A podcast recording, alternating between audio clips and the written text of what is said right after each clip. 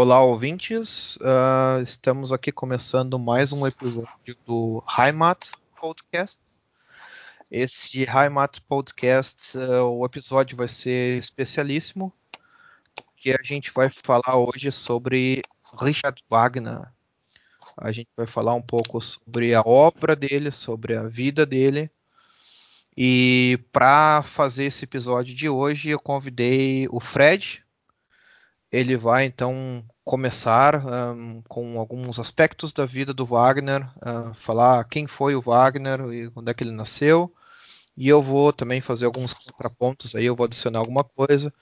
Mas como o Fred é um bom conhecedor da obra do Wagner, eu vou deixar ele aí falando um pouco e, e a gente vai fazer esse, esse podcast apenas sobre o Wagner. Olá, eu também queria uh, deixar uh, bem claro que a gente tem que fazer uns disclaimers, porque é uma, não só ele é uma pessoa, ou foi uma pessoa bastante controversa, como a arte dele é controversa também. O próprio gênero, que é a ópera, que a gente vai, a gente vai mais focar na ópera aqui e os detalhes das obras, né? Mas uh, é, é uma, uma arte também, de certa forma, controversa, ela é aberta a opiniões, uh, gosto pessoal também. A gente não pretende ser exato, a gente poderia ser exato, mas a gente está sem tempo, então a gente tem outras ocupações. Então é, a gente uh, quer fazer um podcast simples sobre o Richard é, Wagner, falar um pouco sobre ele e Sim. E também, né, que ele, que ele, uma das coisas que eu queria também, entrando já na polêmica, porque que ele é polêmico, ele é também Sim. acusado de ser antissemita e inclusive vendo vídeos e documentários sobre o Richard Wagner, o, nenhuma ópera do Richard Wagner consegue ser executada, ou eles conseguem tocar uma, ou fazer uma ópera do Richard Wagner em Israel. Né, por motivos diversos. Sim, já, já, vamos, já vamos citar os e motivos que eu vou são deixar, bem eu vou deixar importantes. O eles, eles, são motivos importantes, não, não, é, não é à toa. Também, uh, se, você precisar me interromper para qualquer coisa aqui, não tem problema. É como se fosse uma conversa num knaipe em um bairro qualquer em Munique, cheio de cerveja na cara, falando de um dos artistas uh, mais odiados e amados. Bom, a ópera ela é uma forma de arte que, na minha opinião, essa, é uma opinião não só minha, mas uh, uh, uma opinião que vem dos últimos dois séculos, principalmente, quando ela foi aperfeiçoada e tornou a forma final que a gente conhece hoje. É a forma de arte mais completa. Uh, por quê? Porque ela exige audiovisual, exige a encenação, exige a música, exige também uh, uh, uma boa dose de criatividade para cativar as pessoas durante três ou quatro horas também precisa que tudo isso seja, seja executado no momento que as pessoas estão assistindo. Então, ela tende a ser a coisa mais complexa em termos de arte possível. Também tem malabarismo, também tem uh, dança, também tem a, a, a, a, forma mais complicada de cantar é na ópera, né? Então, natural que quando a pessoa é exposta a isso, tanto por um contato na família, por gente que gosta, quanto uh, no meu caso, por, por vontade de ir atrás. Uh, é natural que as pessoas acabem se apaixonando pelo, pelo, pelo, pela forma da arte e vão descobrindo mais sobre as coisas. Né? O, o, o, Wagner, ele também ele teve essa, essa ideia principal de que a ópera é uma arte completa uma Gesamtkunstwerk, uh, uma, uma forma total de arte, que você tem todas, as, como se fosse uma, um, um, um, um, termo, como a gente gostaria de dizer hoje em dia, multimídia, né?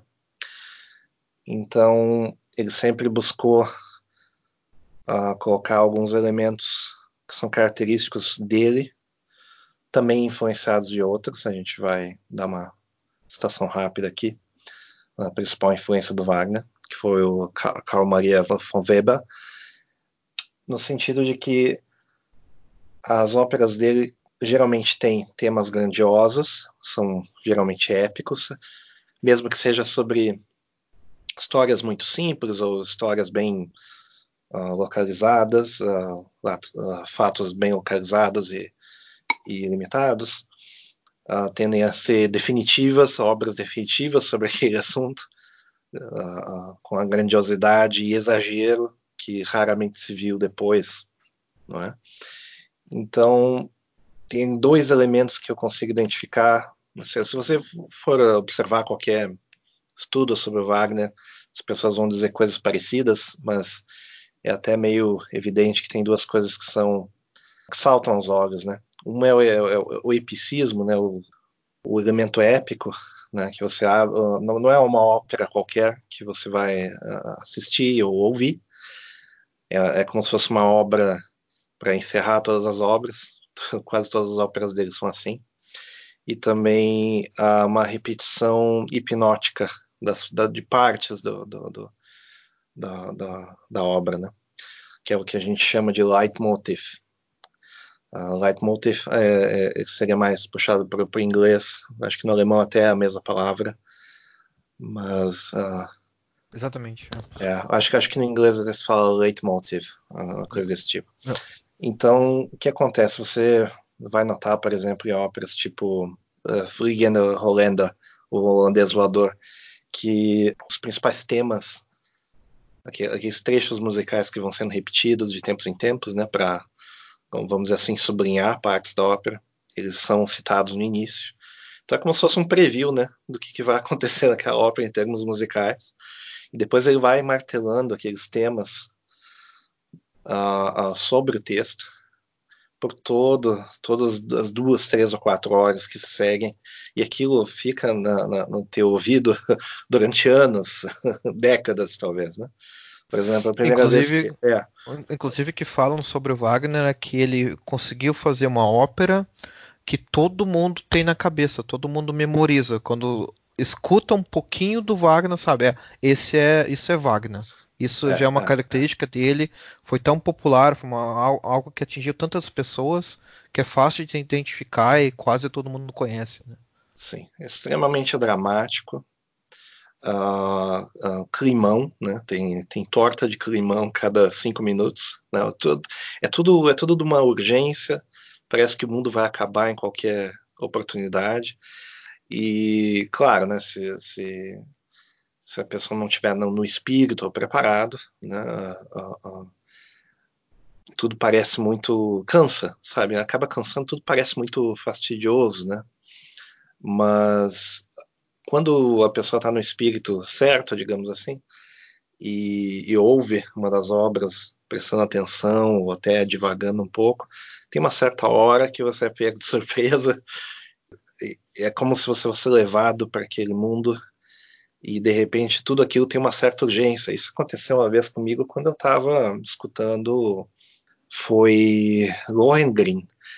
Tem, tem, tem aquela a, a, parte final do Lohengrin quando ele se anuncia, né, dizendo que ele é o, o próprio Lohengrin, um, o, o, soldado do, do cálice, digamos assim, né, um dos, dos cavaleiros da Távola Redonda, Uh, ele anuncia e eu, e eu faz, faz alguns anos que eu não que eu não escuto alemão porque eu moro aqui nos Estados Unidos e uma hora ele se anuncia ele diz ah eu sou, ah, sou fulano de tal etc e tal não sei o que e é, e é o e é o cume da, da obra assim, é quando chega no final. E para mim foi uma revelação tão grande eu, só que assim eu, eu já tinha lido o libreto antes mas aí quando ele fala mas meu Deus ele é o cara mesmo então, e o, e que é engraçado que a pessoa que assiste a, a, a, essa, essa ópera especial, ela, ela já sabe o que, vai acontecer, porque a coisa ela se anuncia, né? Você você está vendo as coisas acontecer, né? Mas isso foi um momento assim do tipo, meu Deus, isso isso isso realmente está acontecendo. O cara realmente diz que ele é quem ele é e eu, eu fiquei assim, uns minutos assim, né? Chapado esperando isso, e isso aconteceu outras vezes também, etc e tal. A única vez que não aconteceu foi no, no início, acho que do terceiro ato das Valquírias, que tem a parte mais famosa de toda a obra do Wagner, né, que é a cavalgada, cavalgada ou marcha, eu nunca sei, cavalgada das Valquírias, que isso foi tão batido na, no, na, na, psique popular que já, já para mim não me transmite emoção nenhuma, mas tem gente que gosta, né? Então, onde é que ele nasceu? Wagner nasceu em Leipzig. Leipzig, uh, uh, para quem não foi, deixa eu ver como é que eu posso fazer uma comparação. Eu não sei, a comparação que eu tenho na minha cabeça é como se fosse a Joinville, mas eu não, eu não sei de onde que saiu essa comparação. Eu sei que o sentimento que eu tive quando eu visitei era parecido, certo? É, uma que... pequena cidade no leste uh, alemão, né? Digamos assim, Isso. perto ali de Dresden. É uma Isso. cidade muito bonita, por sinal, vale a pena visitar. Isso. É uma cidade universitária, né? Tem a, Exatamente. A, a Universidade uh, Leipzig. E é um lugar que geralmente as pessoas vão para lá na sua adolescência para passar um tempo lá, pegar a ideia errada e, e voltar para a cidade onde elas vieram. Né? Pós a Alemanha Oriental, não, não, é uma cidade muito, mais, muito bem cuidada comparado com as outras da Alemanha Ocidental, mas ainda assim você consegue notar que tinha teve seu apogeu. Em algum momento ela foi muito importante em termos de administração e cultura se eu não me engano, Leipzig é considerada a cidade da cultura da Alemanha ou coisa desse tipo. Posso Exatamente. Exatamente. É, então, Exatamente. Então, uh, de tempos em tempos eles fazem festivais lá e uh, eles têm uma estrutura bacana para eventos e tal. Quando eu estava visitando lá por muito acaso, estava tendo um festival de acho que de arte com luz ou coisa assim, que é uma coisa que costuma ter na, na Europa e isso estava acontecendo assim como se fosse do nada. Então o que acontece? É, ele nasceu numa família numerosa, né? Só fazer um parêntese. Uh, uhum. de, uh, quem é que nasceu em Leipzig? Wagner. Não, não apenas o Wagner. Um monte de gente nasceu. Johann Sebastian Bach. Ah, Bach nasceu em Leipzig também. Exatamente. É Só verdade. Um é verdade. É, toda. Se você pega esse eixo que começa mais ou menos por ali, certo? Dresden, uh, Leipzig, você vai descendo, vai, vai, quase como se fosse uma linha reta, e você vai até Viena, você, uh, talvez indo para Budapeste, de repente, você encontra um. Como é que eu vou dizer? Como se fosse um eixo musical da Europa, sem trocadilho ou com, com trocadilho. Você nota que existia essa, essa familiaridade de um, um, um, em específicas épocas, principalmente a época romântica, entre os músicos uh, dessa época, porque eles conviviam juntos, eles estudavam nos mesmos locais, eles participavam dos mesmos uh, clubes, alguns uns moravam nas casas dos outros, então existia essa colaboração entre eles, né? Então nada mais natural que uh, no final do, do século XIX, por exemplo, de toda essa explosão de, de música clássica que contaminou os países ao redor e também ajudou a afirmar o alemão como uma das línguas viáveis para ópera e também para qualquer música cantada, no caso, né? Porque até então, até então o, que, o, que, o que existia? Existia a noção de que algumas línguas eram mais apropriadas do que as outras, pra, principalmente para o canto. Né? No caso, o italiano. O italiano, né? exatamente. O italiano, inclusive, ele definiu desde até antes, da, principalmente por causa da, da questão eclesiástica, né? Uh, definiu como que a música é composta, tanto que os termos de, de, de, organização da música, em parte, eles são italianos até hoje, é, é usado, né? Então você tem alto, contralto, você tem allegro, você tem scherzo, você tem uh, uh, todos esses termos, né? Que eles determinam a organização é como se fosse uma língua franca entre os músicos, né? Nessa época você tinha uma questão que era o romantismo, né?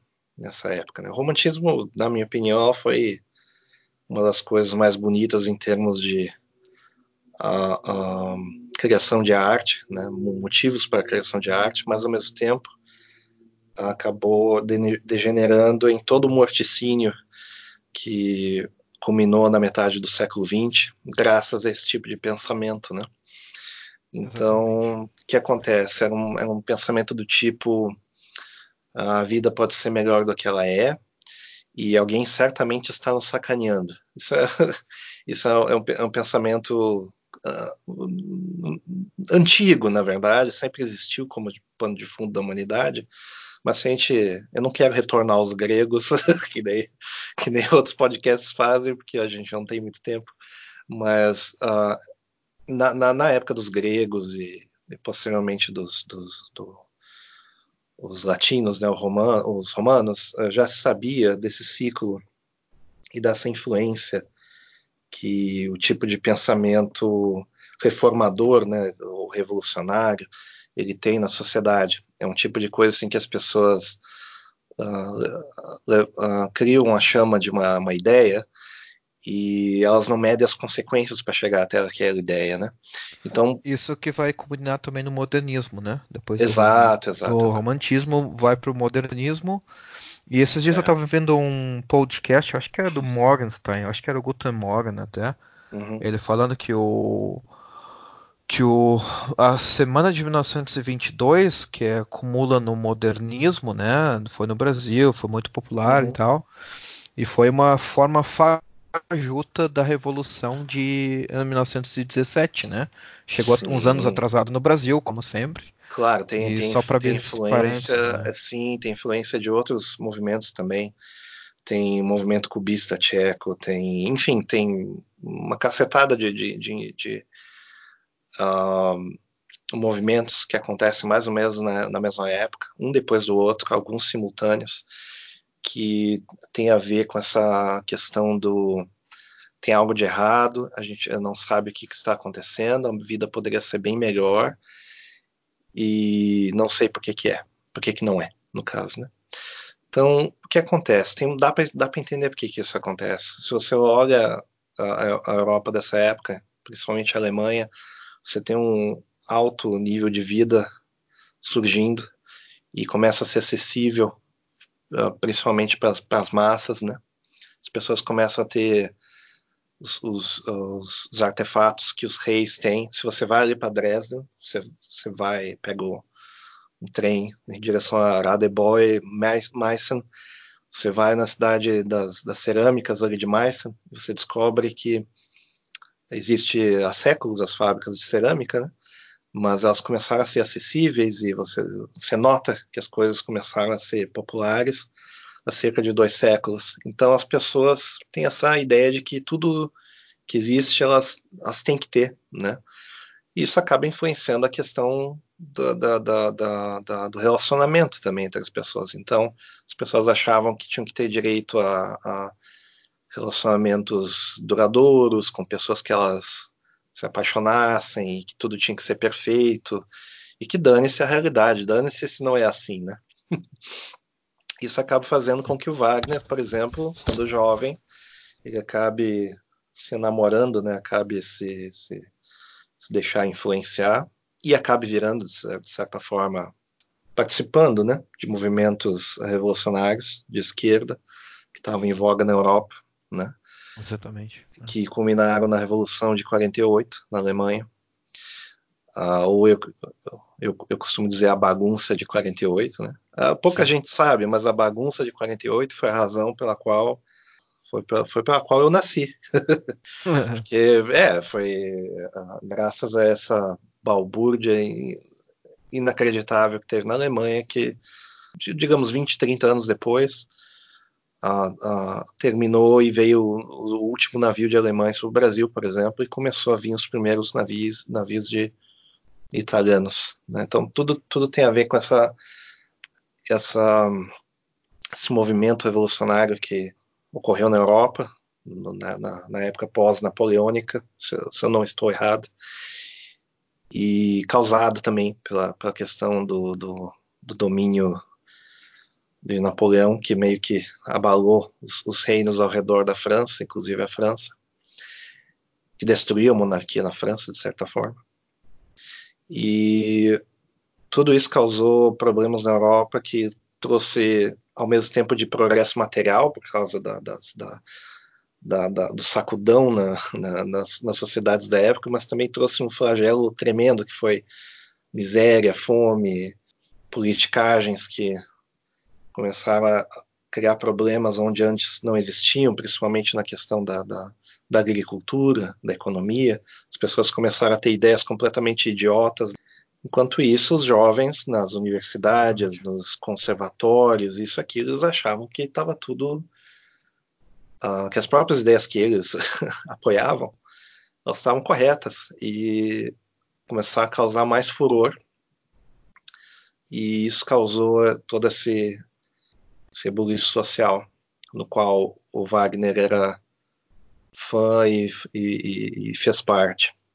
Inclusive, ele era muito familiar com ideias revolucionárias de, de anarquistas.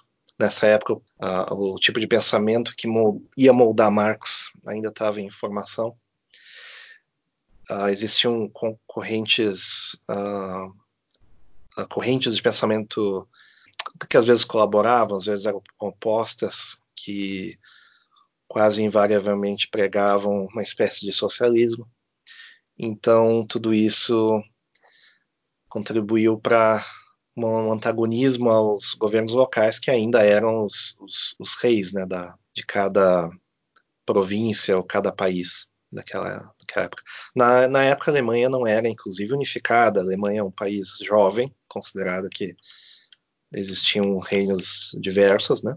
Então existia a Prússia, existia a Saxônia, da qual a, a, Leipzig e Dresden uh, fazia parte, existia Brandemburgo, a Berlim, acho que tinha certa autonomia até um certo tempo depois de virar o centro administrativo da, da Prússia, tinha a Bavária, que uh, ou Baviera em português, né?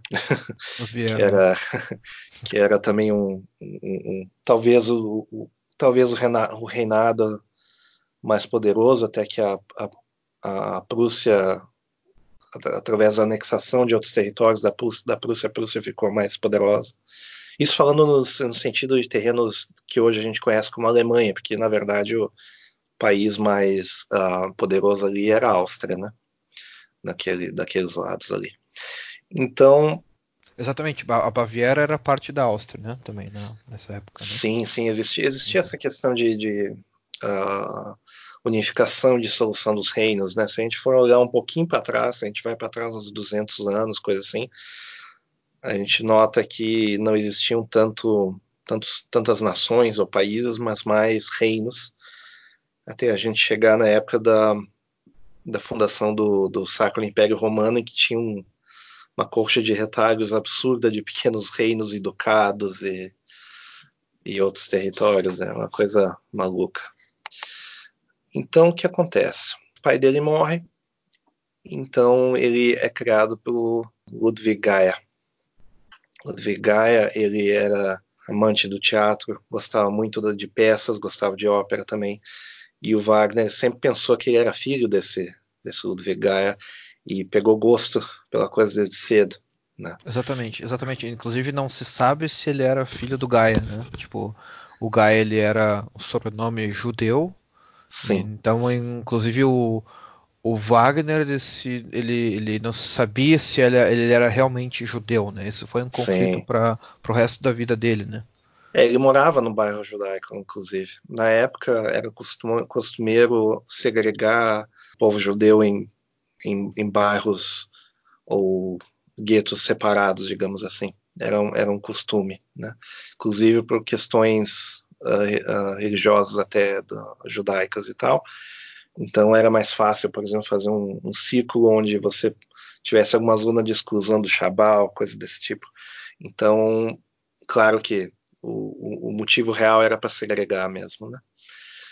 O que acontece? A família dele se inscreve numa é, é inscrito numa escola perto de Dresden. Depois a família dele volta para Leipzig mas aí o que acontece? O Wagner ele não, não tinha uma, uma, uma aptidão muito forte com músico no sentido de uh, pianista, coisa desse tipo. Ele era capaz de, de criar música rapidamente, com, com, com, precisão, etc. e tal, mas não era muito hábil com o instrumento. Mas ele tinha ideias musicais nítidas, né? principalmente pela apreciação da música que ele tinha antes, pelo gosto que ele pegou do, do, do, do pai efetivo né, que criou ele. Né? Então, o que acontece?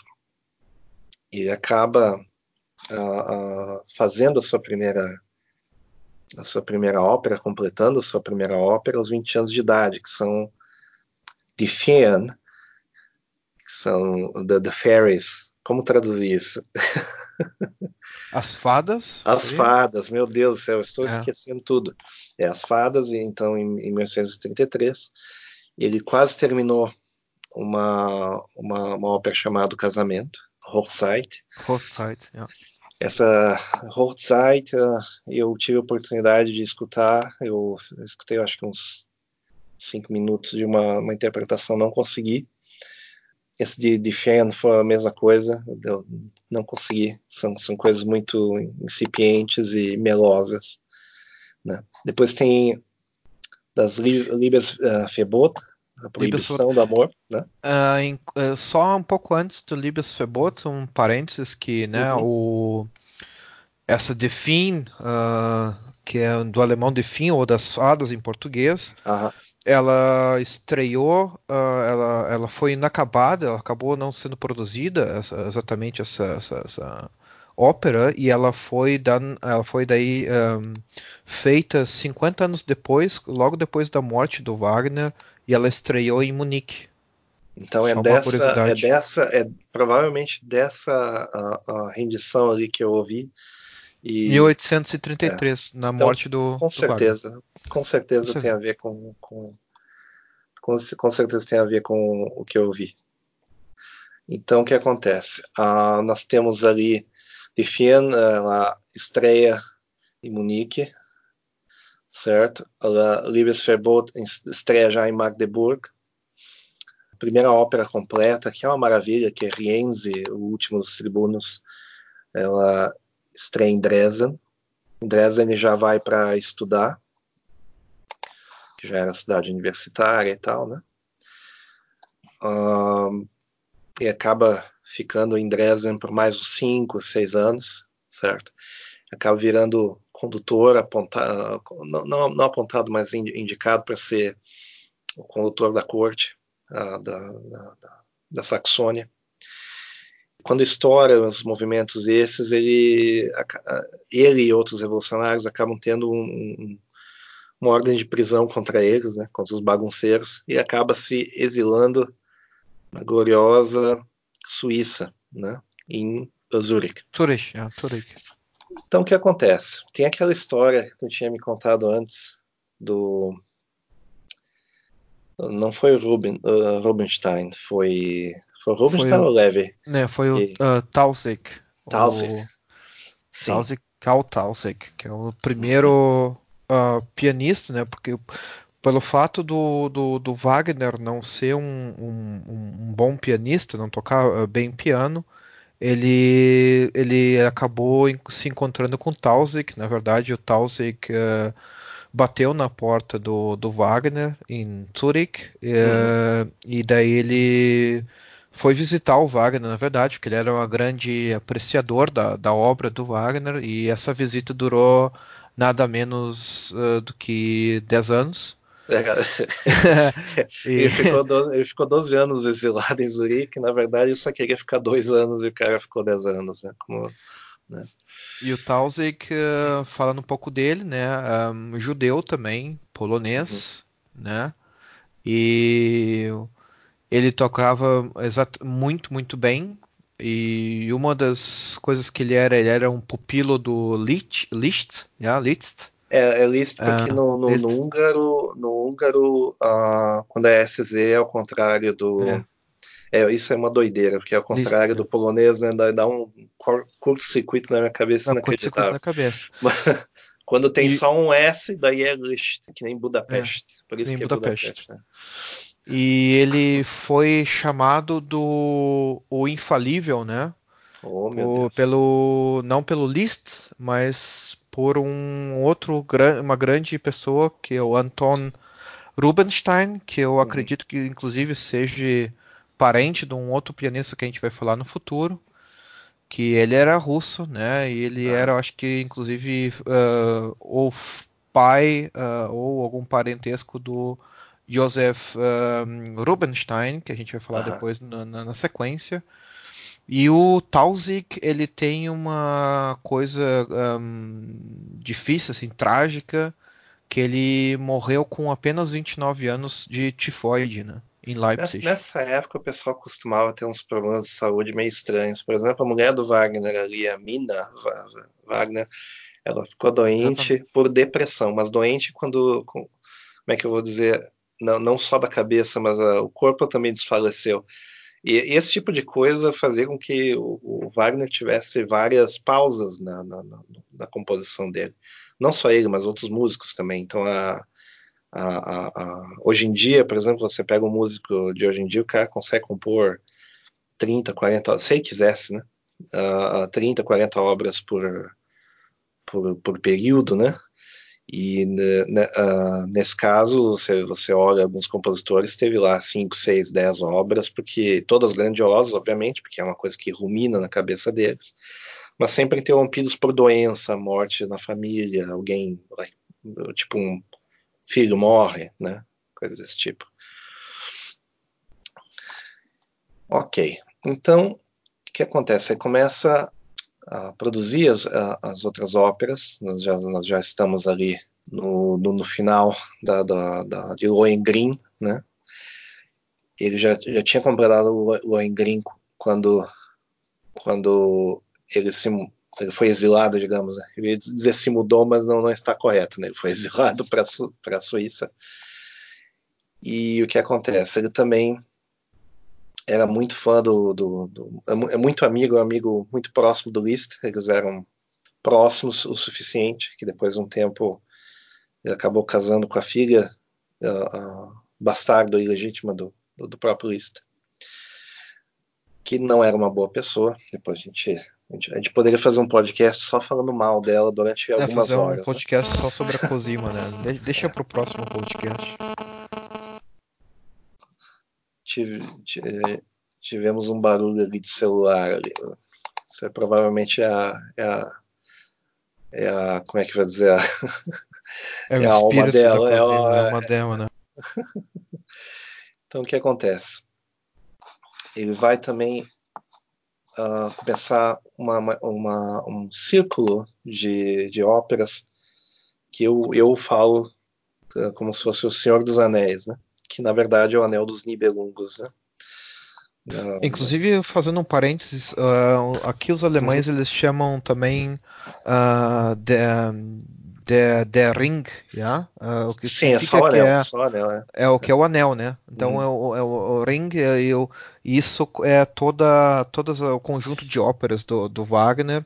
Inclusive quando se, né, se vai falar, né, quando, que tem o, a, em Bayreuth, que tem o festival todo ano e eles apresentam toda a obra do Wagner. Exato. Eles apresentam eles... duas, duas no primeiro dia, depois as duas, uh, são quatro óperas, né? E uh, são duas no primeiro dia, que a primeira é mais curtinha, e depois uma em cada dia, os dias subsequentes. Então, o que acontece? Uh, a esse ponto, ele já tinha composto o Holandês Voador, Tannhäuser, Lohengrin, e ele começou daí então com a com o círculo do, do, do, do, anel, digamos assim. Né? Como, como eram obras que as, se pretendiam representar uh, uh, toda uma história, todo um arco de história, todos épicos, uh, levando em consideração uma história misturada com mito, mitos germânicos, etc. e tal, que representasse, como, de certa forma, um mito fundador.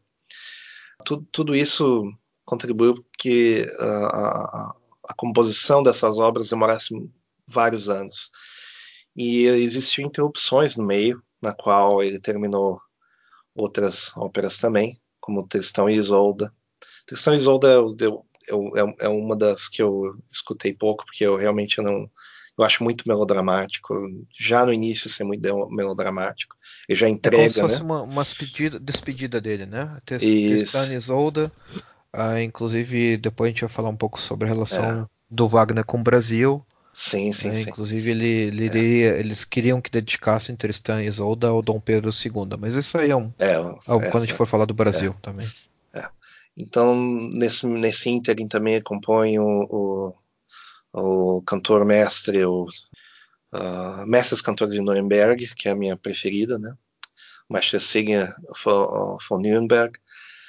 E por último, quando ele, daí, daí ele fecha a, a, as, as, suas obras, suas últimas duas óperas do, do ciclo do Senhor dos Anéis, digamos assim, e daí ele tem a construção da casa de ópera lá em Bayreuth, né, que é no norte da Bavária. Então, por obra última, daí tem Parzival, que, vamos dizer assim, encerra, encerra a carreira e é como se fosse a, a última carta, a última cartada, segundo o próprio Wagner disse para a própria esposa na época, né? Era, Exatamente. A mais a mais cristã de todas as óperas dele, só digamos sim, assim, sim, né? Sim. Sim, uh, uma das coisas... se, você, se você analisa, por exemplo, a, ópera do, do, do, Se a gente olha do ponto de vista, vista dos costumes, as, as, de, de, de uh, não é tão. É mais, é mais da fantasia, do mundo da fantasia. Fantasia místico, né? Místico, do, do um ambiente agnóstico que, que, que existia na Europa pré-cristandade. Essas histórias que se repetem, repetem de geração em geração 70 tem a ver com a, os Cavaleiros da Távola, né? o pessoal que uh, uh, guardava o Santo Grau, no caso o Lohengrin. Você né? tem o Tannhäuser, é. é uma coisa mais regional, você tem o Holandês Voador, que é uma, é uma história holandesa, uma história de, de, de navegadores, né? De, de, que meio que relata os primeiros, sendo história, uma história possível, comum, que é a, a, a pessoa que ela vai navegar e volta anos depois, que é, que é uma coisa que só poderia acontecer depois que as navegações começaram, obviamente. Uh, você tem daí então os mitos nórdicos alemães com a questão do anel dos Nibelungos, e daí você tem uh, Tristão e Isolda que já é mais bem assim no cerne da questão do romantismo, né? Não é tanto invoca, de certa forma, uma, uma, uma, moral cristã ali no meio, etc. e tal. Tem vários elementos disso ali no meio, mas a Parcival é puramente pessoa que ela já está embebida na, na fé e ela quer tornar tudo, em termos de obras, um espelho daquilo que ela está acreditando. E, claro, com elementos uh, da época, inclusive uh, elementos não tão santos, né? de certa forma preconceito e uh, santarronismo. Né? Então você tem ali também, em todas essas óperas ali, elas têm temas épicos em histórias muito simples às vezes. Né? Você tem, por exemplo, o próprio conto do próprio Tannhäuser, ou a, a própria história do holandês voador, né? São, são histórias que são, são, são muito mais fantasiosas e, e, e valeriam mais o, o, o, espírito épico nelas. Por exemplo, eu, eu gosto muito da, da, da obra do, do holandês voador, porque ela põe alguns assuntos na normalidade da vida, tem que se dedicar a algum trabalho, ou quem tem que se ausentar por causa de guerra ou por causa de, de algum acidente ou coisa assim. E expõe também a questão da, da, da fidelidade, no caso, quando o holandês ele volta e a, a esposa dele já seguiu com a vida, né? Então, drama que acontece com, com muita gente, né? Que é uma coisa que até bem pouco tempo atrás, sem a comunicação de massa que a gente tinha, eram coisas que as pessoas eram submetidas, né? A viver por muitos anos separados, depois voltar e ter não necessariamente a, a, a, presença da pessoa, mas o espectro da presença da pessoa, que já não significa exatamente a mesma coisa. Nós temos, por exemplo, o Engrin, o Engrin que é, que é uma, uma, história fantástica, que é a história de um, de um dos cavaleiros da Távola Redonda, como eu falei, e ele tem um elemento muito interessante que ele não pode dizer o próprio nome, ele não pode dizer quem que ele é. Então ele acaba chegando, acho Exatamente. que no, no, no, Ducado de Brabant, né, onde está tendo uma disputa entre irmãos sobre o controle do reino, e daí um irmão ele acusa a irmã, se eu me engano é isso daí, eu posso estar errado, viu? Se correções são muito bem-vindas, mas isso é o que eu, que eu me lembro. Então ele meio que se oferece para ser o fiel da balança dessa disputa. E as pessoas perguntam a ele qual, qual, é a credencial que ele tem, ele não pode dizer quem que ele é, mas fica cada vez mais claro que uh, esse cavaleiro ele tem um, ele, ele, vem de longe, ele vem de um, de um, de um reino mítico coisa assim, mítico na história, na verdade, na história o reino ele existe, né, obviamente, mas ele é só só existe o rumor de que o reino existe, etc e tal, né? À, medida que vai passando fica óbvio que uh, uh, indiscutível que o cavaleiro esse ele tem as, as propriedades dignas de ser alguém tem relação com o grau que, é, que, que, tem uma projeção além dessa vida e por aí vai, né?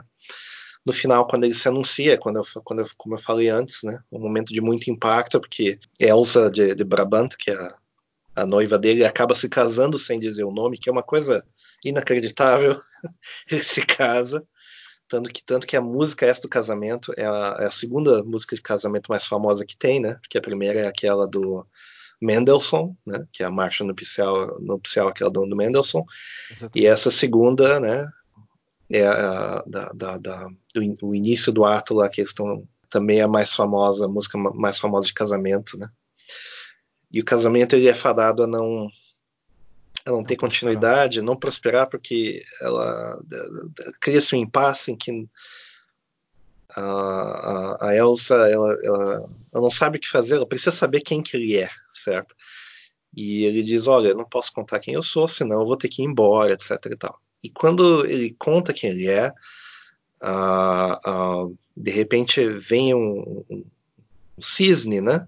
Uh, eu, eu, eu, sempre confundo ganso com cisne, mas é um cisne na água, não sei se gigante, eles representam como se fosse um cisne gigante, etc. Então, uma entidade mágica, um avatar, né? Que uh, meio que significa, representa ele. E daí ele, vamos dizer assim, que ascende para o outro mundo, ele é levado para esse outro reino metafórico, etc. E, tal. e daí eles uh, se dão conta de que realmente o cara ele era de outra, outro plano, né? Então, uma coisa extremamente dramática. E, obviamente, o casamento ali ele, ele se encerra, né? Um, eu quero começar a falar dos do Anel dos Nibelungos, né?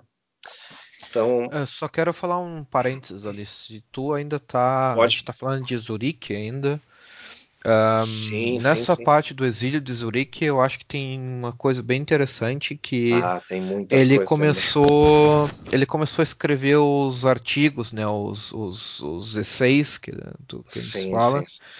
E que era, um era, é o, era um, o futuro. Um, um, escritor, um escritor ah, não de mão cheia, vamos dizer assim, no sentido literário da, da, da, da coisa, mas ele escrevia demais. Ele escrevia artigos, escreveu vários livros. É, eu chego a pensar assim que o negócio dele até mais era prosa, né? Se não fossem as mais ideias prosa. erradas dele, assim, era é, mais é. prosa. E, artigos, de, de crônica, até, até um pouco de. Então, nessa época, ele começou também a criar muita polêmica, né? Já que ele estava no exílio e a, e, e, a Suíça sempre foi um país onde as pessoas tiveram uma certa liberdade de, de, de pensamento, exceto certos períodos, obviamente, né? Mas uh, ele aproveitou e escreveu várias coisas uh, a respeito das obras e daquilo que ele achava, a visão de mundo dele, né? Exatamente. Daí um dos primeiros essays que ele escreve é o, o a arte do futuro, né? Que ele Sim. ele fala sobre a, o que tu falou no início do podcast, né? Que é a visão da ópera como uma uma ópera, uma, uma obra completa, né? Uma obra completa de arte, né? Que daí tem todos os elementos juntos, como a música, a, a dança, a poesia e a, a, arte visual, né? Tem tudo, tá tudo junto. E daí também tem o, o, o, artigo, digamos assim, que ele publicou, que é o mais polêmico de todos, que é uh, os judeus na música, né? Que da, é, das, das, das Judentum, Judentum in der, Musik. In der Musik. Exatamente, uma das coisas mais polêmicas que ele escreveu. E nessa época que ele estava em, em Turique, ele não assina com o é, nome é, dele. É, o pseudônimo, não, é o pseudônimo dele, exatamente. E o que ele vai fazer no futuro, o que ele vai fazer no, quase no final da vida dele, quando ele já está né, no, nos últimos anos, mas daí a gente vai entrar daí na, nessa questão. É que daí, o que, daí o que acontece? Ele, uh, ele foi, um, como todo mundo no passado, foi um produto da sua época, né? Isso é até um clichê dizer isso. Mas o que acontecia? Na época existia, existia um sentimento anti-judaico muito forte, especificamente contra os judeus, porque existiam imigrantes de, de todos os tipos, mas a população mais numerosa geralmente era de judeus. No leste europeu, daí tinha, além deles, os ciganos também, né? Então, uh, contra esses povos sempre houve oposição, certo? Principalmente pela questão, que é o sentimento geral que existia de que os judeus, de certa forma, eram uh, deicidas, né? Que é a questão de terem uh, uh, condenado Cristo à morte, etc. Exatamente. Então, é, esse era o sentimento em geral de que a, a, cultura deles era muito diferente, etc. E tal.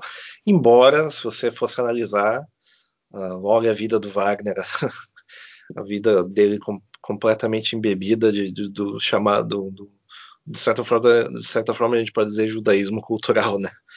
Assim como a gente a, observa isso em vários países hoje em dia, em que as pessoas falam muito mal do, dos judeus, mas elas sobrevivem até de, de aspirina que os caras inventaram, certo? Então, a gente tem, a gente tem ali, ele argumenta, no caso, que a música a judaica é muito simples, ela, tem, ela tende a ser uh, não, não, não, emoções, não, com repetição, não, tem, não com repetição, tem, mas assim, uh, uh, meio que seguindo uma fórmula, é isso que ele quer, né? que é apenas uma música popular, etc e tal, e não tem grandes aspirações e a arte dele, a arte, não a arte dele, mas o que ele quer dizer, de certa forma, é que a arte que ele defende, a arte que ele quer, é uma arte que ela seja uh, muito mais complexa e, e, e, e tem um vínculo emocional com a Alemanha, digamos assim, né? Exatamente, ele fala que as obras deles não têm uma, uma paixão verdadeira, assim, é algo superficial, né? É uma das coisas que ele escreve no artigo dele. Se, se você observa a música klezmer, por exemplo, de, isso de qualquer lugar, toda ela tem elementos tá, trazidos de, de regiões onde os judeus foram morar, né? E tem muita influência de, de do leste europeu, mais, bem mais a leste, tipo Ucrânia, Bessarábia, onde é, hoje é um pedaço da Romênia ali, a, a, a Moldávia e coisa assim. Também para os lados do Cáucaso e por aí vai, né? Então, é, é para a pessoa que está acostumada a, a, viver num, a, a, no ambiente musical, onde as composições elas são de cunho romântico, elas têm aquela progressão uh, que, que, que, vem da música italiana, que vem da, de influências de, da música francesa, depois tempo depois tem o barroco e por aí vai ela escuta aquele tipo de música mais oriental, ela tem um, uma certa repulsão, porque o, é uma música muito mais alegre, né? E ela também ela quer, ela não quer dizer muito assim com um, quando ela é triste, ela tem um tipo de tristeza diferente também, né? Porque a tristeza do, do alemão, no caso, é que ele não dominou o resto da Europa. E a tristeza do, do judeu é que no, o Messias não chegou ainda, né? E ele está exilado, certo? Então são sentimentos bem diferentes, né? Então essa que é a, essa que é, esse que é o argumento dele. Lógico que também ele achava outras coisas né? da, da, da presença dos judeus na sociedade, mas eu não me lembro assim. Talvez eu, eu tenha que pesquisar mais, mas eu não, eu não, eu não vejo nenhuma uh, nenhuma ideia propriamente dele tentando uh, expulsar ou até mesmo, sei lá. Não, ele não, ele não, ele não fez nenhuma. Civil, ele não, ele não, civil, ele não assim, expressou tipo. nenhuma regra, uh, guerra civil. Ele não fez nada com violência, né? Foram só palavras que ele. Foram, palavras de certa forma violentas que machucaram muita gente, mas esse, esse era o estilo, né? esse, era o estilo esse, era, esse era o estilo da, da própria época. Qualquer comunicação ah. dessa época, se você observa, ela é extremamente violenta. Até que um dia, obviamente, as pessoas uh, vão às vias de fato, né? Então, elas são insufladas com esse tipo de retórica durante décadas. Uma hora alguém comete algum, algum crime, certo? Isso isso também depende de quem, que se aproveita desse tipo de coisa e entra no poder, né? Então, deixa eu ver o que mais. A gente pode entrar na, no, no, no Senhor dos Anéis já, né? Imagino. Exatamente, a gente tem 50 e poucos minutos uh, já de podcast. Foi, parece que foi quase 20 minutos, né? mas já foram 50 e poucos minutos. Bom, o que acontece? Se eu, se eu for começar a citar aqui uh, uh, essa quadrilogia, a gente vai fazer um programa de 10 horas aqui, mas vai demorar mais tempo que as óperas todas. Então eu estou pensando em fazer um outro podcast com o detalhe e com os paralelos com o Senhor dos Anéis, certo? Que também é o seguinte, uh, essa fonte em que ele bebe essas obras são os Edas, né?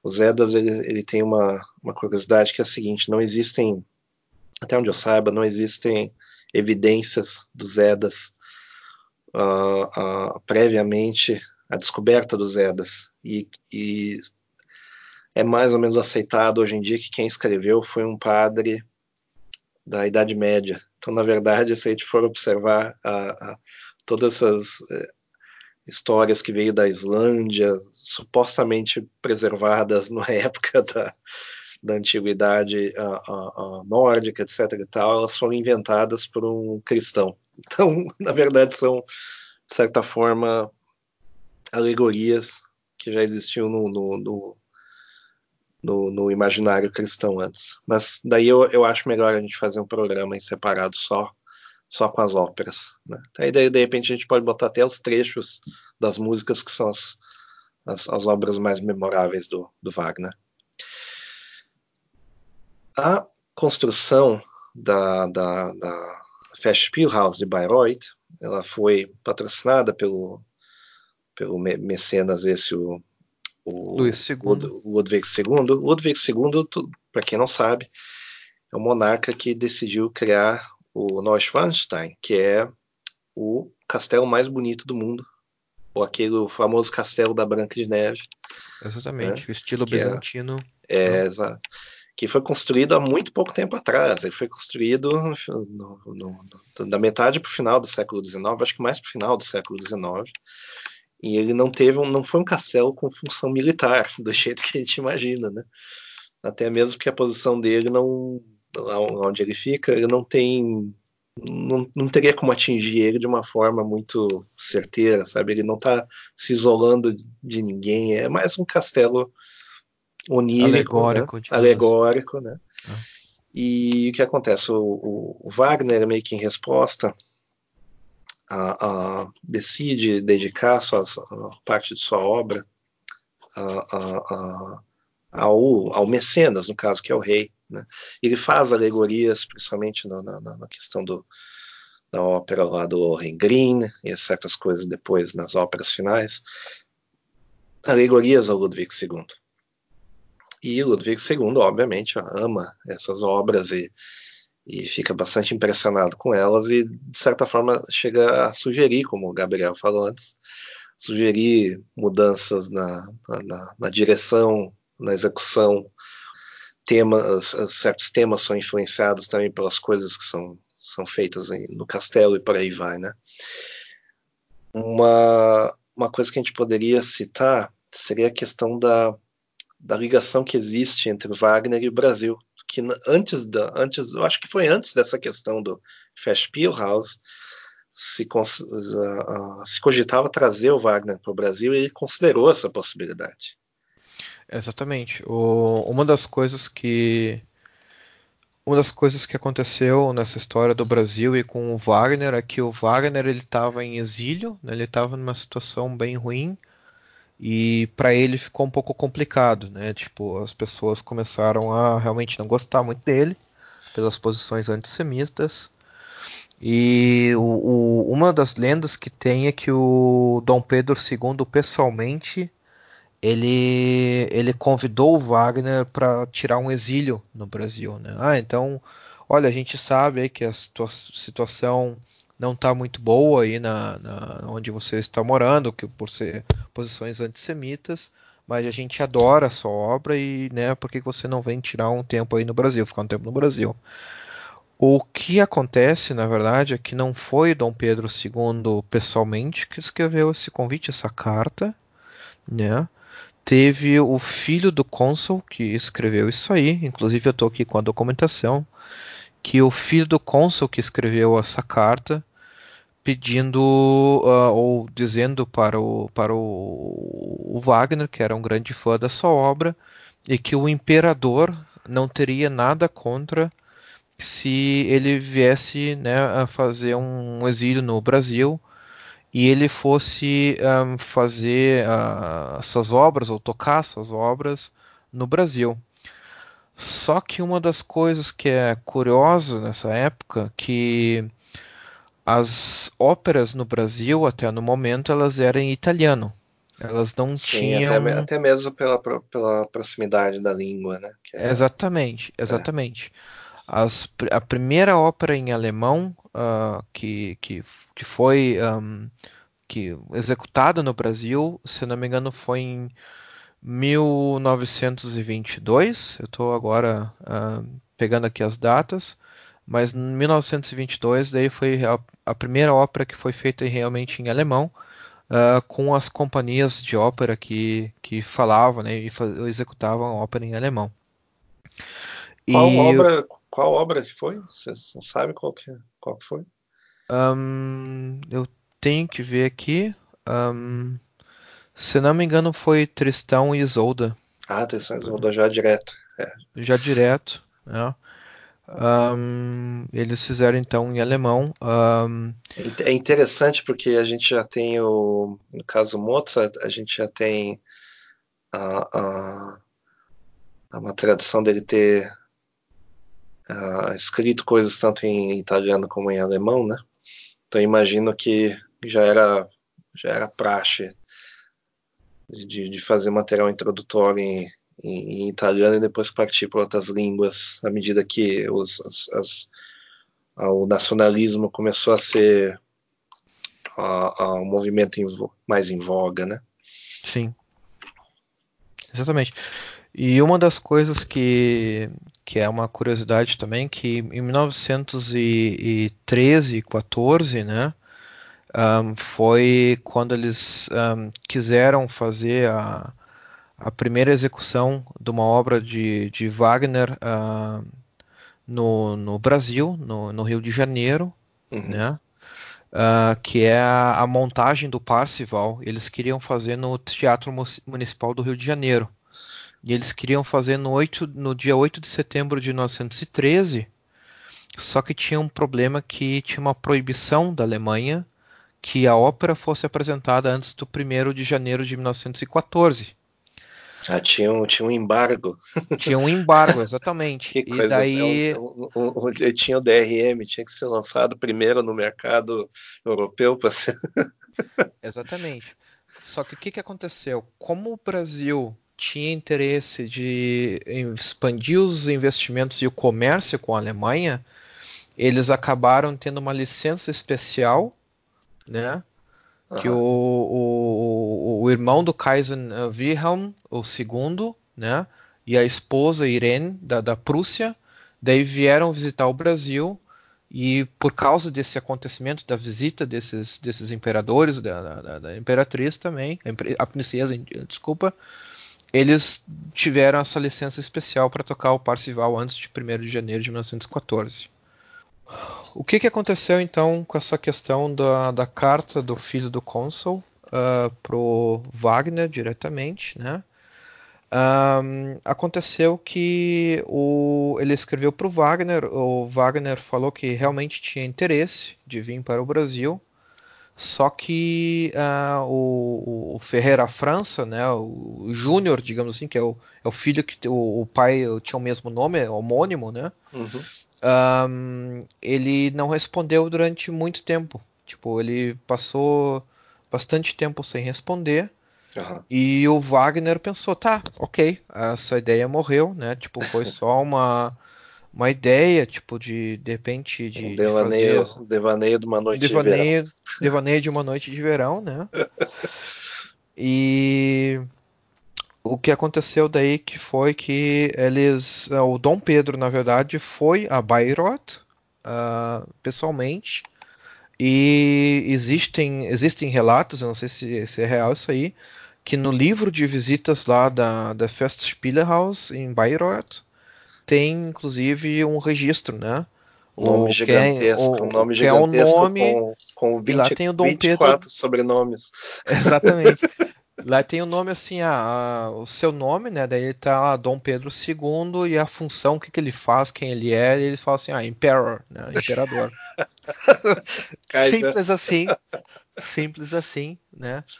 E, e daí com essa visita do, do, do Dom Pedro pessoalmente ao, em Bayreuth, que o Wagner realmente um, confirmou, né? Não, realmente o que o filho, o Ferreira França escreveu, né, o Júnior, para mim faz sentido. O imperador realmente é um fã da minha obra, ele veio aqui do Brasil até Bayreuth uh, ver costume, a minha obra. Né? É meio que costume, uh, uh, no, no, caso, quando teve os, os, imperadores, de ter essa, essa conexão com a Europa, tanto que existe um.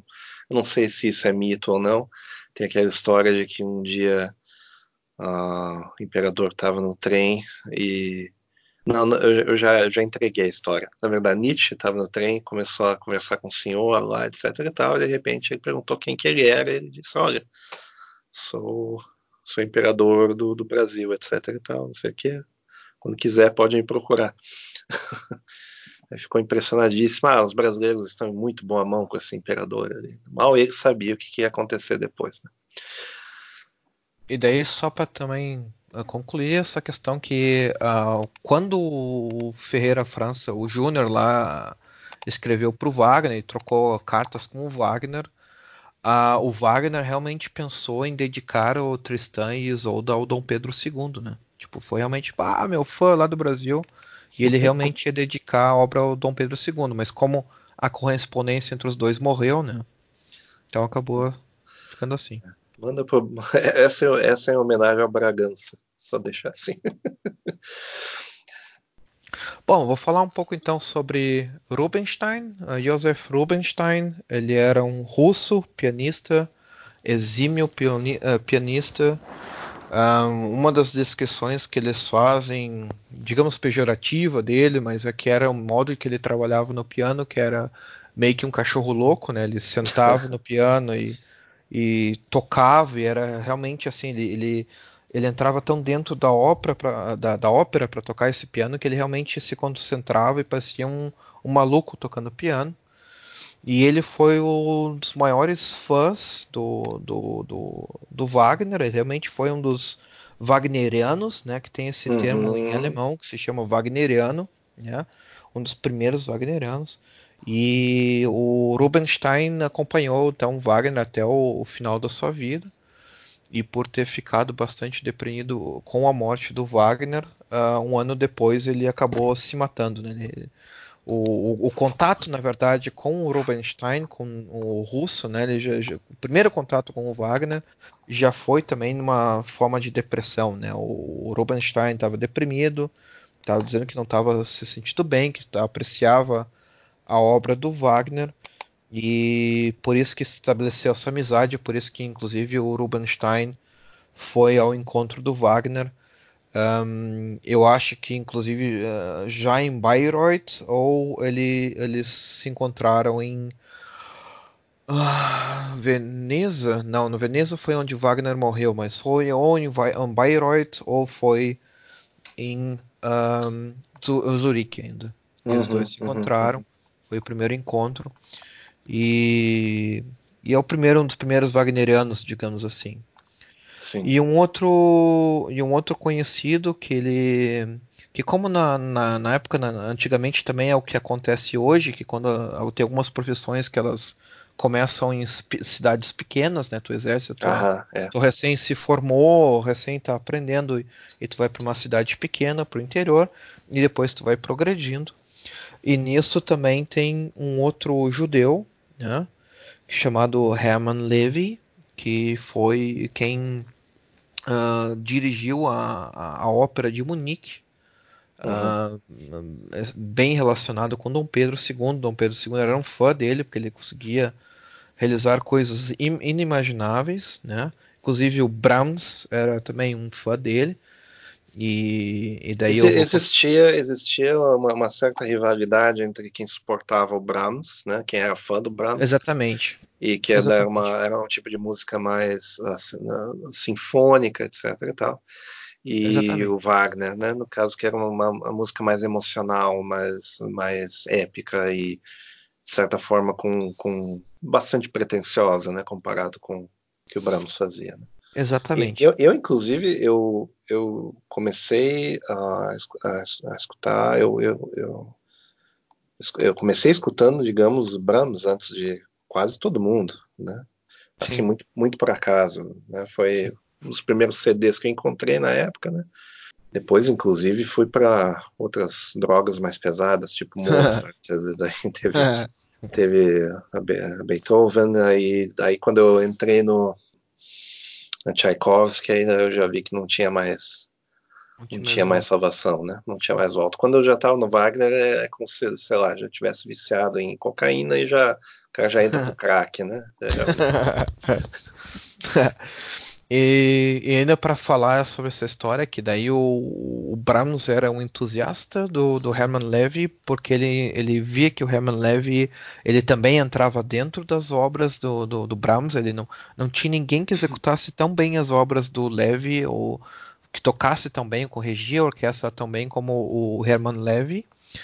E, e o Hermann Levy também era amigo ao mesmo tempo do Wagner, né? Só que o que Uhum. acontece é que como ele começou a ver as posições antissemitas do, do Wagner na época, não era tão assim extremo como foi no final da vida do Wagner, uhum. mas ele tinha algumas posições antissemitas. Pri- Principalmente por influência da, da, da mulher dele, né? Isso, da, isso, da pela, Cosima, né? da Cosima, da Cosima, que era uma, uma antissemita desgraçada.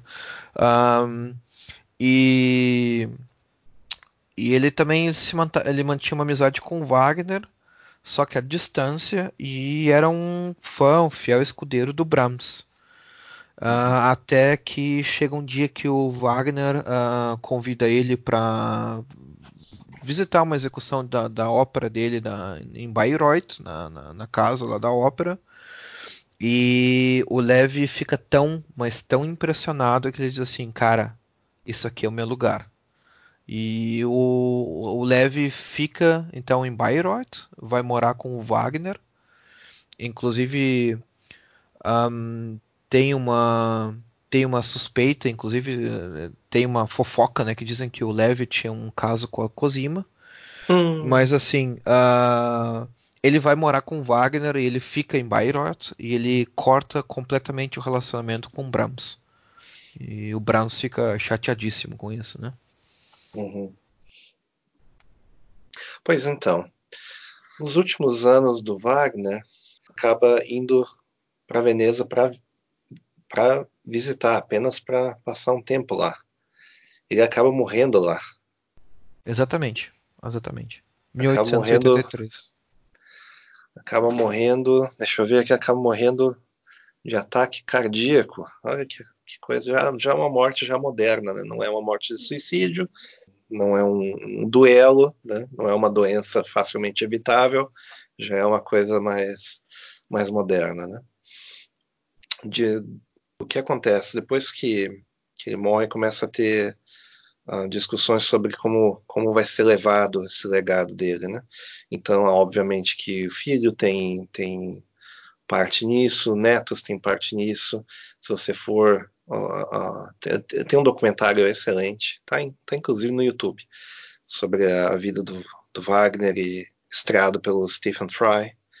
É Wagner and Me, o nome do, do, do, documentário, em que ele expõe a relação pessoal que ele tem com as obras do Wagner também, certo? Isso eu, é, é, infelizmente só descobri o documentário bem depois que eu que eu, que eu já tinha escutado óperas e já tinha lido sobre o assunto. Uh, nesse documentário ele chega a entrevistar, eu acho que bisneta ou coisa assim do, do Wagner, assim, de uma forma muito cândida e honesta e a, impressão que dá é que para eles é só um trabalho que está sendo levado de geração para geração, não, não tem muita tem, tem todo um respeito, etc e tal, mas é apenas uma coisa que aconteceu, nada de especial, sabe? E também tem outro, tem outro documentário muito bom que você me citou antes, como que era o nome dele? Richard Wagner und die Juden. É um documentário em alemão, se você fala em alemão. Acho, acho que inclusive dá para ativar as legendas aí. Deixa eu ver aqui. Se não me engano, eu vi ah. isso anos atrás. Pode ser que seja alguma coisa parecida com isso, mas isso são uns, uns 4, 5 anos atrás. Eu não sei que tenha sido produzido mais recente. Né? Tem, tem é, é, meio que indispensável uh, uh, ouvir as obras de um libreto. É, é, fácil de achar na internet, obviamente é, é, mais prático tendo em formato de livro. Tem livros que têm daí uh, traduções para outras línguas ao mesmo tempo. Eu consegui uma tradução antiga, né, da, dos anos 60 aqui, num, num, sebo aqui que daí tem a tradução para o inglês, né, então é bastante útil. Tem me sido bastante útil. Das produções modernas, eu gosto de uma, embora eu não goste muito da intérprete, que é no caso o Loren Green com a Ana Netrebko como, como soprano. E tem horas que dá realmente para acreditar que ela é a, a Elsa da, de Brabant, etc. E tal. É, é, é bem incrível, certo? Das produções modernas, a que eu mais gosto, a, a, moderna no sentido de, sei lá, dos anos 70 para cá, é uma que tem uh, os, os uh, The Master Singer for, for Nürnberg, que é, é, gravada, se eu não me engano, no próprio Festspielhaus, e tem uma hora lá no finalzinho que tem, acho que o neto do Wagner, ele aparece, assim, do nada, assim, lá no, lá no finalzinho, no meio do público, né? Resumindo a história bem resumidamente, que eu, eu poderia fazer uns 10 podcasts só, só, sobre, só sobre essa ópera, que é assim: uh, existe uma guilda de cantores em Nuremberg, e essa guilda uh, tem festivais de tempos em tempos, eu presumo que anuais, para escolher a, a melhor música, né? que eles escrevem entre eles, etc. E, e eles, eles cantam em público daí. Então tem todo um júri para uh, um, uh, dar nota para a obra, etc. E tal, e eleger, sendo que quem, vamos dizer assim, quem é o decano ali é um sapateiro, né, que é o Hans Sachs, no caso, né, que é uma história, é uma figura histórica, é uma pessoa que realmente existiu, então foi baseado num, num perfil de uma pessoa que existiu mesmo em Nuremberg. Tem uma estátua dele, inclusive, lá, né? E muito a gente provavelmente passou na frente da, da, estátua e não sabia que era a estátua dele, inclusive. Exatamente. Mas, mas eles têm e, e, e, a ideia é a seguinte, que tem um cara que ele é de fora, tipo um caixeiro viajante, e ele olha esse pessoal compondo música, etc. E ele, não, eu acho que eu consigo. Né, pra, tudo para impressionar a filha do Hans Sachs, esse, né, filha do sapateiro, esse. E eu acho que eu consigo né, fazer uma música melhor. E, no, e, ele acaba compondo baseado num sonho que ele teve, né? E essa canção é uma tipo uma uma, uma área, um solo, né? Uma, uma, música onde o cara canta sozinho, que é como se fosse. A, a ideia por trás que o Wagner queria deixar é que essa canção. Um monólogo, é canção, né? É, é, que essa canção é a canção mais linda canção produzida, certo? Essa é a ideia. Então, uh, uh, quando o cara ele vai contando o sonho, ele vai contando cantado, né? No formato que já seria dessa, dessa canção, já pelo Hans Sachs, e ao mesmo tempo chega alguém, um dos outros cantores que era da guilda, né? E ele ouve essa música e diz: Olha, eu sou da guilda, eu vou pegar para mim essa música e dane-se, né? E você não é, você não é ninguém, né? E aí ele apresenta essa música, só que sem a musicalidade correta, né? E o pessoal ri da cara dele, né? Aí ridicularizado, etc e tal, na, na, naquele concurso, né? E daí chega esse cara ali, vamos dizer assim, pega o alaúde, digamos assim, e canta a, a, essa música e as pessoas ficam impressionadíssimas, né? E daí o, o, o prêmio é dado para ele mesmo, sem fazer parte da, da guilda. E no, no, fim, no finzinho, que é a parte, vamos dizer assim, mais emocionante depois dessa, dessa cantoria toda, o Hans Axel, ele, ao, ao, ao dá o prêmio, né? Que é uma medalha. Geralmente nas produções eles dão uma medalha. Ele faz um pequeno monólogo sobre o que estava mais ou menos acontecendo na Europa. E ele deixa uh, uh, uh, meio que implícito que se outras nações invadirem a Alemanha, é dever dos alemães de manter a cultura e a, a, a chama da cultura acesa, né? Então, se você escuta hoje essa ópera, não faz muito sentido, mas na época a, as fronteiras da Alemanha, elas tá, da, da, não da Alemanha, mas dos, que na Alemanha não existia ainda, né? Mas a, a, os territórios onde os alemães viviam, elas eram fluídas, né? Por causa das guerras, por causa do movimento assim assado. Então ele tinha, fica implícito que Wagner tinha medo de que tudo isso, toda essa, essa produção cultural, inclusive de antes, sumisse dada a uma invasão estrangeira, né? tanto seja francesa, seja russa, né? E aí a gente já pode embarcar no, no, no, tema mais polêmico, que é a questão do nazismo, né? Existiu uma, aconteceu uma, uma, uma meio que uma apropriação uh, da, da obra do Wagner para associação ao nazismo, né? Isso principalmente por influência do próprio Hitler, né? Exatamente. Que ele era, era fã, etc. E fã, tal. ele visitava mais é... vezes a, o túmulo do, do Wagner, inclusive exato, em Bayreuth. Exato. Inclusive o, o, Hitler ele foi um dos patrocinadores de Bayreuth, né? Uh, e uma das é, coisas. Em si, enfim, fim do reinado, etc e tal, como é. eu disse antes, a arte não dá dinheiro, né? Então... Não dá dinheiro. E uma das coisas mais infelizes que, que aconteceu com essa, com essa associação é que o Wagner ele, ele morreu seis anos antes do Hitler uh, nascer. Isso. É, entende? Então, tipo, a obra ficou foi uma, ficou, mais ficou utilizada. Um telefone, é, ficou um telefone é. sem fio, porque na, na verdade o, o, Wagner, se ele tivesse, vamos, vamos supor, né, que ele fosse um super humano e ele tivesse vivido 150 anos, ele com certeza ele não seria nazista muito certamente ele seria ou comunista ou no máximo fascista italiano, no máximo uma coisa desse tipo. Se ele Exceto... tivesse continuado, se ele tivesse continuado com a mulher dele, é possível que ele seja. É possível, é, é possível. exceto a maluca da Cosima, né? Porque o que Essa, os relatos, com certeza seria, com certeza é, seria. Os relatos é que a a Cosima, uh, na realidade, ela ela era uma das maiores antissemitas de todas ali da, da época e ela inclusive quando o Wagner morreu ela começou ela dirigiu Bayreuth né? Ela foi uma das isso, dirigentes isso, do Bayreuth e ela começou a usar Bayreuth a, Festspielhaus como panfletagem né? Começou a usar como panfletagem, panfletagem contra o com, com o antissemitismo né? Sim. e uma das coisas que foi piores assim que aconteceu é. Essa tal da Cosima, né? Então, o que acontece? Por que, que, por que, que a, a música Wagner é banida? Uh, por, só por ele ter sido alemão? Não. Outros compositores não foram.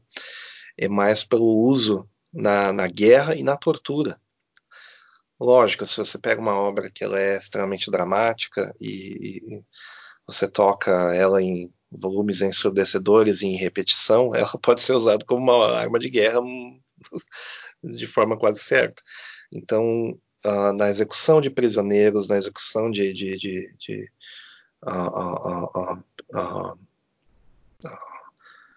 em campos de concentração, eram usados nas marchas também para sobre território inimigo de forma a, não só impressionar, mas como é que eu vou dizer, desmoralizar o inimigo, né? E também em eventos oficiais eram os leitmotivs eram alguns deles eram utilizados etc sem muita conexão com a realidade né? se você for analisar aqui a por exemplo a, a, a, obra dos, do Anel dos Nibelungos é uma obra sei lá contra contra certas coisas que os, os, os, os nazistas até poderiam ser a favor em certo momento não, não essa, essa, conta não fecha muito bem, certo? Isso me lembra muito o uso que as pessoas dão, por exemplo, para músicas do YouTube em casamento, certo? As pessoas cantam, as casam com Sunday Bloody Sunday e as, e as pessoas acham que é uma música romântica, né? E então é um tipo de coisa, um tipo de telefone sem fio que acabou transformando Wagner nesse fenômeno que uh, um, apenas 50, 60 anos depois que você tem uh, uh, regentes de origem judaica regendo ou, ou, tocando em orquestra, etc. e tal, que é uma ferida ainda presente, né? que as pessoas ainda estão vivas dessa época, né? Então eu imagino que daqui uns, sei lá, uns bons 50, 100 anos, as pessoas vão revisitar isso e encarar a arte pela arte mesmo, né? E uma das coisas que umas curiosidades, né, que o, quando o Hitler se matou no final da Segunda Guerra, dizem, né, pelo menos tem essa, essa descrição da, da, da, cena que ele estava tocando de Gota Dämmerung, né? É, porque é o crepúsculo dos deuses, né? É, o que é o crepúsculo do, dos deuses, quando ele viu que ele estava tudo uh, perdido, né?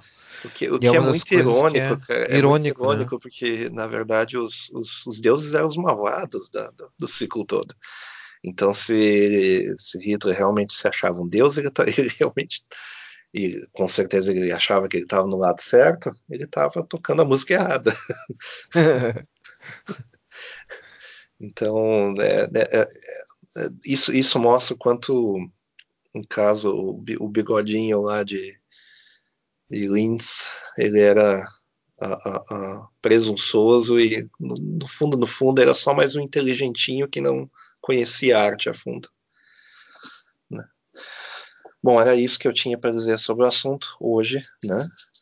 E espero que o pessoal tenha gostado. Espero também que a gente tenha errado bastante para receber bastante correspondência e alguns puxões de orelha, porque provavelmente eu vou ter que escutar tudo de novo depois disso.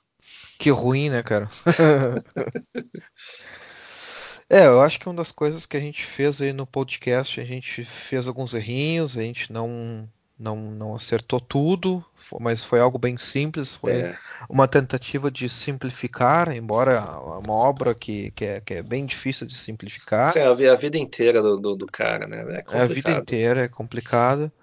Eu vou colocar, ó, quando publicar esse podcast, quando você está ouvindo agora, você pode procurar no, no Twitter do, do podcast, que é Heimat Podcast, tudo junto.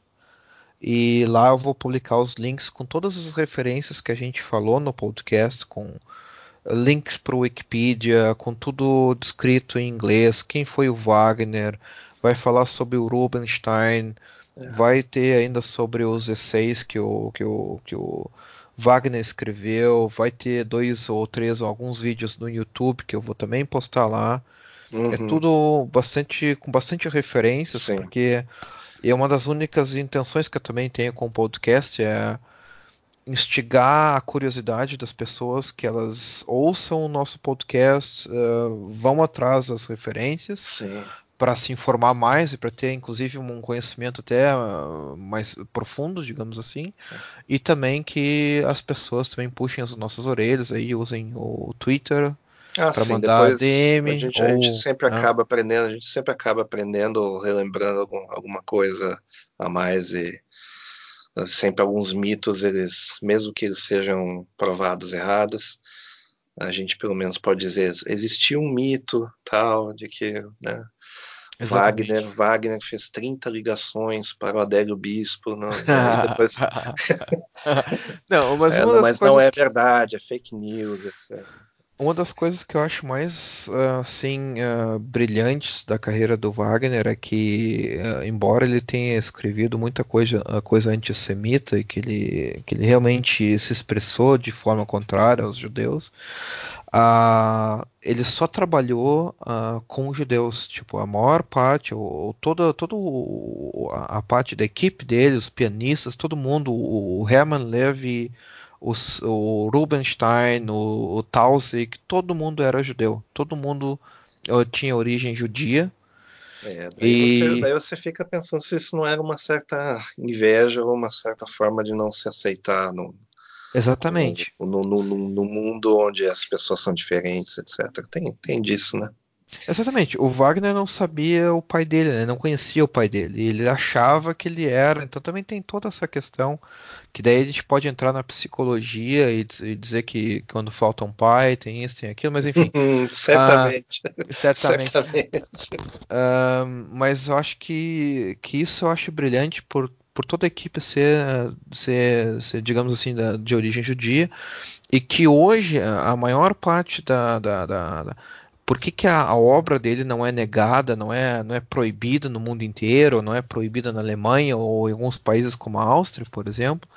Porque as pessoas um, dão valor à obra dele, tipo a uhum. obra em si, o que, que ele compôs, o que, que ele fez, o trabalho, é, é, muito, muito, muito maior do que a, que a vida sim, dele. O que, que ele fez com, com, o antissemitismo, é, com, por ele estar errado ou certo, isso é muito maior do que simplesmente é. uh, dizer, ah, não, ele foi um antissemita, antissemita uh, esquece toda a obra dele, vamos apagar tudo e vamos proibir tudo em lugar no mundo é, inteiro. Até, até mesmo porque se a gente for olhar, a gente vai ter que proibir todo mundo, né? Exatamente. A gente vai ter que, a gente vai ter que proibir também o, o o como é que é o nome dele lá? A gente vai ter que proibir o Caetano Veloso, porque a gente não concorda com ele, a gente tem que proibir o, o Porta das Frentes, Porta dos Fundos, a gente tem que proibir tudo, porque sempre tem algum arrombado que a gente acaba discordando. A vida é assim. Então, então era isso. Então era isso. Acho que uh, a gente falou bastante sobre o tema. Eu agradeço aí Sim. por vocês uh, escutarem o podcast até aqui. Foi um podcast bem pesado, eu sei, mas eu acho que é uma. A vida, a vida é assim. Vamos fazer a que nem o é Paul assim. Francis, vamos meter é. um vinil com Wagner e beber um belo do whisky. Exatamente, exatamente. E bastante obrigado, muito obrigado aí pro Fred, que tem um conhecimento enorme na obra do Wagner. Eu tenho estudado nos últimos dias aí sobre o Wagner para conseguir acompanhar o, o Fred mas como o Fred está muito mais envolvido, ele está estudando há muito mais tempo, ele eu acho que dominou o podcast de forma brilhante, tinha muito a acrescentar aí. E eu acredito que a gente não vai parar por aí falando sobre Wagner. A gente vai fazer mais podcasts, a gente vai de repente fazer um podcast só sobre a trilogia do Anel, a, a quadrilogia né? do Anel, né? A quadrilogia do Anel. E uh, se vocês aceitem ou não, Wagner foi muito, muito, muito maior que Tolkien. Tolkien não foi nada. Era, era. Eu não sei, eu acho que o Tolkien era mais alto do que ele. Tá? Uh, tipo, a obra uns, do uns Wagner 10, não uns, uns 20 centímetros mais alto, pelo menos.